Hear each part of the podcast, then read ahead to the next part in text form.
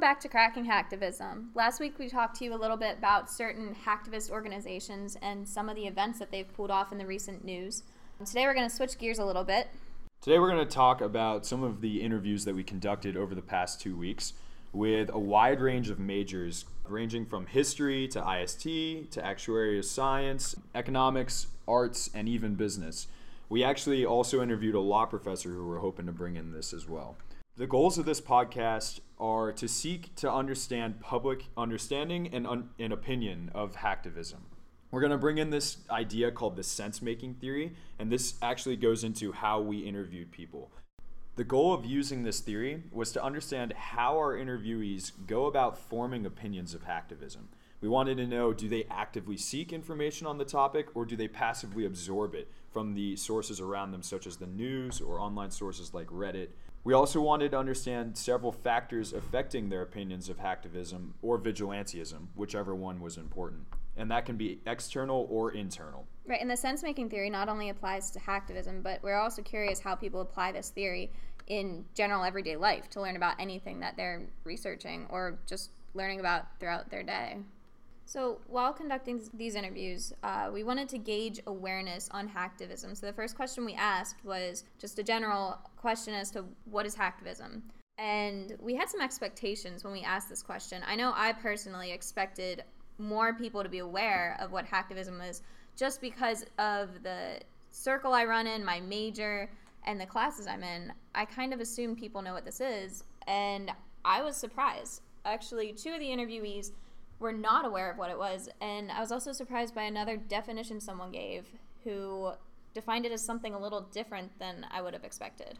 It's basically using um like social media and like kind of like disturbing ways, quote unquote, to um, kind of get a message across. On the other hand, we had some people give pretty accurate definitions of what hacktivism is, and even some people from majors unrelated to technology. Take a listen to this clip from an art major defining hacktivism. Hacktivism is that trying to bring about social change by hacking on the web. That's true. After asking the interviewees about their awareness of what hacktivism was, we wanted to know how many hacker organizations people were familiar with. Most of the answers were exactly what we were expecting. Are you aware of any hacktivist organizations? Oh, what's the name? Anonymous. The fake one from Mr. Robot. And Anonymous. Um, besides Anonymous, I don't actually know any other ones. Anonymous and one called Lizard Squad. Andrew Auernheimer, for example, um, he's also known as weev in the hacker community. Anonymous, Lulzsec, and the Syrian military cybersecurity group. So we all kind of predicted and figured that people would know who Anonymous was. Um, I know I personally was surprised that somebody, or actually multiple people, could name other groups and other specific people who are hacktivists. What about you guys? Yeah, I was pretty impressed by that. I was pretty happy with some of my friends' answers. They knew maybe three or four of them uh, at best, and that's pretty impressive for normal people. Next up, we wanted to see if people follow some hacking events in the news. On we expected them to be familiar with some of the recent major attacks, uh, namely anonymous, because it always, uh, if it's anonymous, it makes the news. Speaking of which, most of the answers we got actually involved a recent attack against Donald Trump. Can you think of any hacktivist events that happened or uh, made it to the news lately? In the last couple of weeks, didn't Anonymous declare war, quote unquote, on Donald Trump? We also got one response regarding Anonymous's response to uh, the Brussels attack, which is the most recent event for Anonymous.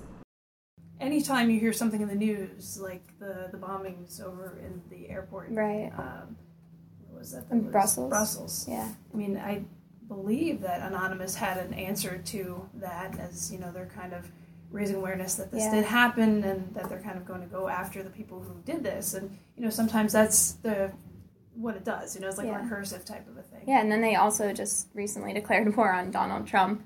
Oh yeah, so. I think I read that. Yeah. yeah. We had a few other interviewees who also talked about Anonymous declaring war on ISIS following the Paris attacks, and this Brussels declaration, or their comment on Brussels rather, uh, was a continuation of that war, them saying that they're going to continue to fight ISIS. And since they declared war after the Paris attacks, they've actually successfully shut down a lot of Twitter accounts. And we had a lot of people comment on that as well. So now we want to move into the last question that we asked our interviewees, which was, What's your opinion of hacktivism? And we were really interested to see how people responded to this. We know we're on a college campus. A lot of college students are very proactive, they're very protesting, they, they want social change. And so hacktivism seems to be one of those tools that creates this social change. Overwhelmingly, I was expecting a positive response. I think most of us were actually, especially since we're in the major where we take a stance. We do everything on the computers ourselves, and we're used to having input and having all that control. Um, I assumed that as college students, like you said, I figured we would be doing everything proactively and kind of going against the institution and taking everything into our own hands. However, um, myself, I know I got two interviewees who called it terrorism, and that was that surprised me just talking to them. Like, you know what hacktivism is? How do you feel about hacktivism? Is it right or wrong? It's I think under circumstances it can be okay, but it can go overboard and be considered terrorism. I think. The people that I interviewed were also largely negative, and I think that that was pretty surprising to me uh, I wasn't really expecting that at all. There's a view that uh, hacktivism, you know, it has the word hack in it. It's a very bold word. People automatically assume, you know, you're hacking, you're taking something from someone. So they, um, they automatically assume terrorism.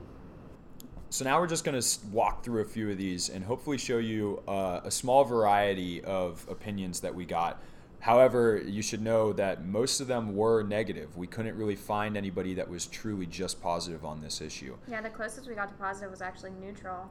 Yeah.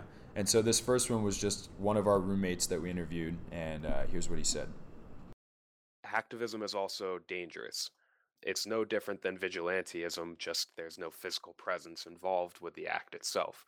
Uh, these people are often part of internet communities that are laden with people with certain psychiatrical disorders or social disorders who in their normal lives have trouble perceiving social boundaries uh, wrong from right and are just generally not what a lot of people would see as completely whole individuals and it's dangerous to try to encourage these individuals to commit these acts of vigilantism when in reality we can't trust their judgment over the law. So it's interesting to hear that somebody who did not know what hacktivism was, as soon as they had it explained to them, their first thought was terrorism. Whereas in another interview, somebody who was aware of hacktivism and knew the definition took such a bleak outlook upon it. Whereas we talked about it as a double edged sword in an earlier episode, they looked at it as a very clear cut, very negative occurrence we actually really like this interview because not only does it really make you think, considering we had a very high opinion and we're expecting a high opinion of hacktivism, um, but it also, as we talked about in earlier episodes of ours, we talked about it as vigilantism. However, this interviewee jumped straight to vigilantism on his own. And not only that, but he took a very firm stance on it and saw it as going above the law and taking the law into your own hands as a very negative action. So before we close up for the week, we're just hoping we, we want to have a little time for reflection among the group here to talk about how we feel about this experience and what we thought about these interviews. I know that for myself, I was pretty pleased with it. I was pretty happy with the responses I got. Um, it definitely challenged my viewpoint on hacktivism because we took a fairly opposing standpoint to what most people said. How about you guys? Oh, I thought it was really interesting. I mean, it definitely made me think, especially uh, the interview where he talked about uh, hacktivism is such a negative action and having to do with mental instability uh, and such. I never really thought of that side of it. I always thought of it as getting something done, a very proactive um, take on something that's wrong in society.